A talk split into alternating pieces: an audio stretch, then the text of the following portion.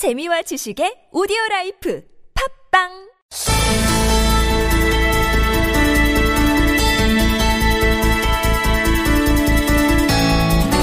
네, 대선을 앞두고 어, 대선 후보들과 교육계에서 이 교육부 해체에 대한 논의가 한창입니다. 이 정권과 상관없이 교육의 독립성과 안정성을 보장하기 위해서는 교육부를 해체해야 된다 이런 주장이 나오고 있는 건데요. 예를 들어서 조희연 서울시 교육감의 경우에는 교육부를 해체하고 국가교육위원회를 설치해야 된다 이렇게 제안을 한 바도 있습니다. 자 그리고 교육계에서 다시 갈등 조짐을 보이고 있는 사안이 하나가 돌출을 했습니다. 아, 법의 노조가 된 정교조의 전임 활동을 위해서 일부 교사들이 휴직 신청을 낸 데 대해서 서울시 교육청을 비롯한 일부 교육청이 이것을 승인을 했는데요.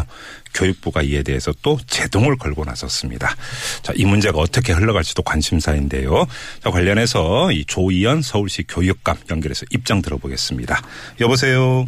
예, 안녕하세요. 예, 안녕하세요, 교육감님.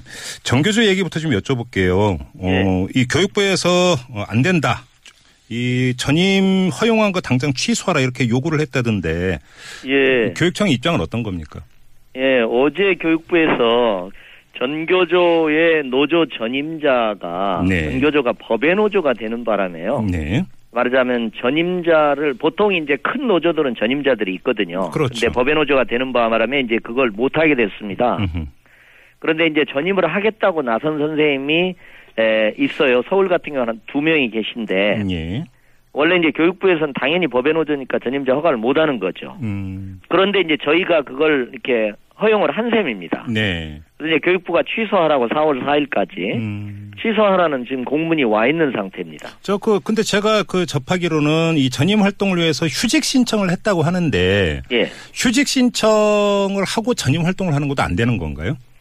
지금 현재로는 허가가 되지 않은 휴직이기 때문에 예. 말하자면 학교를 무단 이탈한 셈이 아, 돼 있기 때문에 휴직도- 징계를 받아야 되는 상황이 돼 있습니다. 그러니까 휴직 상태에서 전임 활동을 하느냐 마느냐가 아니라 휴직을 네. 허가할 거냐 말 거냐 바로 이 문제라는 거잖아요. 그렇죠. 이게 정식으로 네. 전임자로서 네. 막 휴직을 해서 전임자 역할을 하는 거죠. 음흠. 자 그런데 서울시 교육청 같은 경우는 허가를 했어요. 어떤 판단이었습니까? 예, 그러니까 이제 저희는 전교조 법외노조가 어떻게 보면은 이제 박근혜 정부 때서도 중요한 그 어, 적폐의 하나라고도 볼 수 있는 지점이 좀 있거든요. 예, 예. 그래서 한번 신정부가 재검토할 수 있는 기회를 가졌으면 좋겠다. 음, 지금 당장 징계를 하면 또 취소할 수도 없는 상황이기 때문에 예. 이왕 우리 사회가 대선도 있고 전환기를 맞고 있고 음흠. 신정부에서 또 정책 변화가 예정돼 있기 때문에 예. 이왕이면 선생님을 징계하지 않고 음, 이렇게 한번 조금 여유를 갖고 검토를 했으면 좋겠다 이런 입장입니다. 예. 근데 지금 교육부는 그 교육청에서 안 하면 직권으로 취소시키겠다 이런 입장 아닌가요? 예, 그러니까 왜냐하면 고용노동부에서 고용노동부에서 법의 노조를 했기 때문에 예. 그 지금 그 사안이 지금 법적 쟁투 과정에 있습니다. 대법원에 가 있습니다. 예. 혹시 그러면 대선 주자들의 입장은 타진해 보셨어요? 타진한 건 아닌데 에, 후보들도 대개는 이 문제는 불가피하게 네. 재검토가 돼야 되는 사안이다라고 판단하시는 것 같아요. 아, 그래요? 예. 자, 그러면 교육부의 그 취소 요구를 받아들일 생각이 없으신 걸로 이렇게 받아들이면 되겠습니까? 아, 저희는 이제 아직 4월 4일까지 시간이 있고, 예. 참 교육부에서는 징계하라고, 직위해제를 하라고 지금 압박하고 있는데, 네. 시대적 요구는 그렇지 않고 그래서 솔직히 음. 제가 좀 고민에 빠져 있습니다. 두 음. 가지 경우가 있습니다. 강원교육청은 그 교육부 요구를 수용하지 않고, 네. 법원에 이렇게 행정소송으로 가는 방식을 취했고요. 네. 전남교육청은 그래도 좀 어렵기 때문에 네. 받아들이는 상황이 있어서 예. 전남교육청의 길을 갈 것인지 강원교육청의. 길을 갈 것인지 사실 조금 고민 중에 있습니다. 네. 어려운 상황입니다. 서울시 교육청의 어떤 정리가 참으로 중요한 것 같은데 교육감님 고민이 많으시겠어요. 예, 좀 사실 고민이 됩니다. 네. 사실 이제 여기서 이제 교육부의 권한 이야기가 다시 이제 자연스럽게 나오게 되는 건데 예, 예. 지금 교육감님 같은 경우는 그 대통령 직속으로 그 교육위원회를 설치를 하고 예, 예, 예. 교육부는 그 밑으로 해서 그냥 단순 집행기관으로 조정을 예. 하자 이런 안을 내셨어요. 예. 이 어떤 취지입니까? 교육부가 너무나 어, 예, 이 예. 교육 자치를 너무 그러니까 간섭을 많이 해서 해치고 있다 저희가 이런 사실은 건가요? 이제 서울교육청에서요. 예. 얼마 전에 12대 국가교육개혁 의제도 발표를 했고요. 네. 또 얼마 전에는 지금 초등등 교육을 정상화하려면 아무래도 대학 학벌 체제나 이런 게 좀 개혁돼야 되겠다. 지금 예. 대학이 뭐 서열화돼 있지 않습니까? 네네. 그러다 보니까 음. 대학 입시도 좀 개혁돼야 되고 대학 체제도 개혁돼야 된다고 하는 방안 같은 걸 저희가 냈습니다. 예. 그러니까 사실은 저희는 초등등 교육을 관할하니까 그게 우리 권한은 아닌데 네. 정말 이제 여러 대선 후보님들께서 여러 개혁안을 내놓고 있고 신정부가 아무래도 음. 이제 이런 의제들 다뤄야 되니까 네. 저희가 조금 구체적인 그 상을 좀 제출을 해서 네. 왜 그러냐면 이제 지금 그 국가교육위원회나 뭐 교육부 폐지 문제나 이런 문제도 음. 대선 후보님들은 아무래도 여러 의제를 다뤄야 되니까 예. 그냥 뭐 국가교육위원회 신설, 교육부 폐지, 축소 요렇게만 얘기하고 구체적인 상이 없어요. 아하, 예. 그래서 이제 저희가 아주 구체적으로 음. 이제 그 국가교육위원회 신설, 만약 신설이 되면 교육부는 그럼 어떻게 되냐? 네. 그러면 이제 교육부의 기존의 권한 중에 시도 교육청으로는 또 그럼 어떻게 이관돼야 되냐? 그렇죠.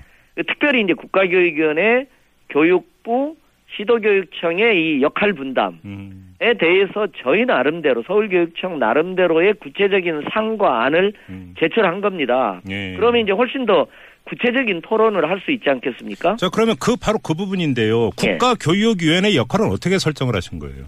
여 말하자면 국가 저 교육 과정 개편이라든지 중장기적 교육 정책, 예. 그다음에 굉장히 사회적 그 균열이 큰 논쟁적인 사안들 음. 같은 경우를 좀 협의적 합의적으로 결정하는 음. 국가 교육위원회가 있고요. 네. 어떻게 보면 좀 상위기구 같이 이- 있다고 볼 수 있고요. 네. 거기에 이제 교육부가 국가교육위원회가 결정을 하면 예. 이제 거기서 일단 실행 기능을 해야 되니까요. 네. 이제 그게 있고 또 저희 의견으로서는 고등교육 관리 기능은 여전히 또 필요합니다. 음. 그래서 고등교육 관리 기능과 국가교육위원회의 중장기적 결정에 맞는 네. 단기적 실행 계획을 음. 교육부가 담당하고 그러니까 좀 축소된 거죠, 당연히. 예.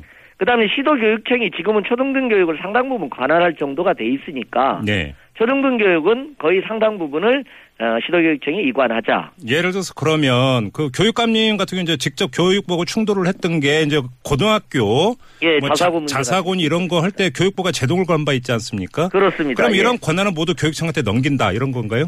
예, 상당 부분은 저 넘겨야 된다고 판단하고요. 예. 그러려면 이제 또 전국적 통일성이 또 있어야 되니까 그렇죠. 예, 일정 부분에 이제 이게 금 국가교육청적의 프레임에 해당하는 거다. 틀에 해당한다 그러면 국가교육위원회에서 네. 여러 어, 이해 당사자들과 아, 대통령 추천, 국회 추천 인사들이 모여서 협의적 합의적으로 결정을 하고 네. 그렇죠? 네. 그러고 이제 에, 실행적인 것은 음. 어 이제 시도교육청에서 관장을 하는. 예. 그러면 초등등 교육은 상당 부분 시도교육청으로 넘겨라는 요구도 있습니다. 국가교육위원회 구성은 지금 잠깐 말씀하셨는데 대통령 추천 몇 명, 국회 추천 몇 명 이렇게 되는 겁니까?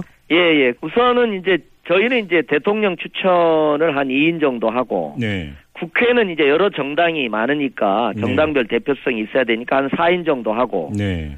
그다음에 이제 시도교육청을 대표하는 시도교육감 협의회가 한 두 명 정도 이렇게 예. 한 반절을 채우고요. 여덟 네. 명 예. 나머지 반절을 말하자면 교원 단체, 음. 학부모 단체, 예. 고등교육을 관장하는 뭐 대학교육협의회 예. 뭐 이렇게 한 반절 정도를 채우는 식으로 하면 음흠.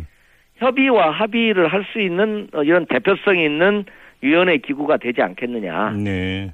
요런 취지입니다. 알겠습니다. 근데 교총 같은 경우가 입장을 내놨는데 국가교육위원회를 대통령 직속으로 그 설치를 하면 이 중립성이 과연 담보될 수 있겠느냐 이 점 하나 제기했고요. 예. 그다음에 시도 교육청 간 어떤 갈등이라든지 차이를 해소하려면 오히려 교육부의 기능이 강화돼야 되는 건 아니냐. 그리고 세계적 추세도 그렇다. 이렇게 예. 반론, 을 폈거든요.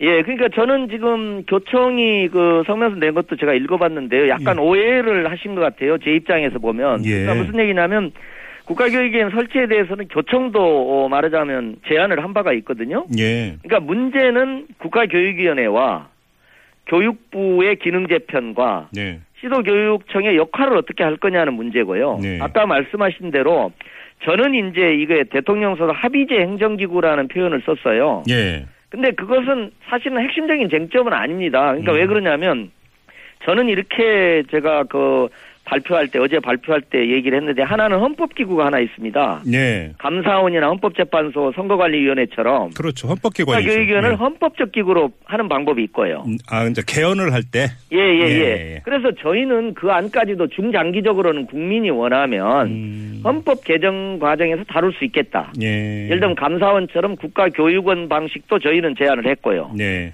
단지 그러면 단기적으로 어떻게 할 거냐 하는데 딱 두 가지가 있습니다. 음, 그러니까 아까 교총이 비판했다고 하는 대통령 소속 합의제 행정기구가 있고요. 예.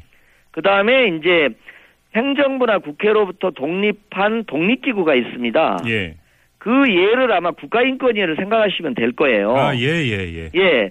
그런데 이제 저희는 이제 대통령 소속이 중요한 건 아니고요. 네. 대통령 소속 합의제 행정기구를 이제 기구로 보면 이제 방송통신위원회 같은 게 있습니다. 네. 근데 저희는 이제 행정부나 국회로부터 완전히 별개의 독립기구로 하기에는 국가인권위원회처럼 하기에는 음흠. 교육 영역은 자기 영역이 명확하게 있는 거거든요. 지금 교육부라고 하는. 네네. 그래서 이제 교총이 얘기한 것처럼 교육부를 저희는 축소하자, 완화하자 절대 음. 그거 아닙니다. 알겠습니다. 저희는 헌법 개정 과정에서 국가교육원 같이 감사원처럼 만들자는 중장기안이 있고요. 단기적으로는 음, 이제 힘을 갖기 위해서 그러니까 대통령 소속 합의제 행정기구면은 예. 대통령의 개입, 방통위원회나 이런 것처럼 대통령 개입이 많은데 거, 그걸 차단하는 장치를 만드는 네. 합의제 행정기구로 하자 음. 이런 취지입니다. 지금 이 타이밍에 이 제안을 한 이유가 이제 네. 그 조기 대선이 있고 대선 끝나자마자 이제 정부 조직 개편이 있을 수가 있으니까 그렇습니다. 예, 예, 예. 이- 그걸 염두에 두고 이제 제안을 하신 것 같은데 어떻게 예, 예, 예. 받아들여질 여지는 좀 어떻게 아, 왜 그러냐면 이제? 문재인 대표께서도 국가교육회의를 만드시겠다고 했고요. 예. 안철수 후보도 당연히 국가교육위원회 만들고 교육부 해체론을 주장했습니다. 예. 그런 상황이기 때문에 저희가 이렇게 구체안을 제출하면 음. 교총처럼 아 어느 부분은 조금 이렇게 얘기 어 대통령 소속 이 기구가 좋냐 낫냐 이렇게 좀 구체적 논쟁을 촉발하자는 게 저희 취지입니다. 알겠습니다. 마지막으로 그럼 이 질문을 드릴게요. 왜 이거를 시도교육감 협의회 중지를 모아서 협의회 이름으로 제안을 안 하고 교육감님이 제안하셨어요? 아, 야, 예. 저희가요. 예. 9대 국가교육 의제를 발표했어요. 네. 거기에 국가교육위원회가 언급이 돼 있습니다. 네네. 근데 큰 방향만 얘기를 했어요. 음. 그래서 이제 저희가 구- 시도교육감 협의회의 큰 흐름을 받아서 예. 서울교육청이 아무래도 이제 서울에 있기 때문에 음흠. 좀 구체적인 안을 네. 또 이제 제가 조금 더 그 점에서 고민이 좀 조금 있다면 있기 음. 때문에 네. 해서 저희가 뭐 한 3, 40쪽이 되는 그 안을 어 내놨습니다. 심지어는 뭐 프랑스, 핀란드 안까지 해서 그럼 다른 교육감들도 뭐 동의를 했어요? 교육감님?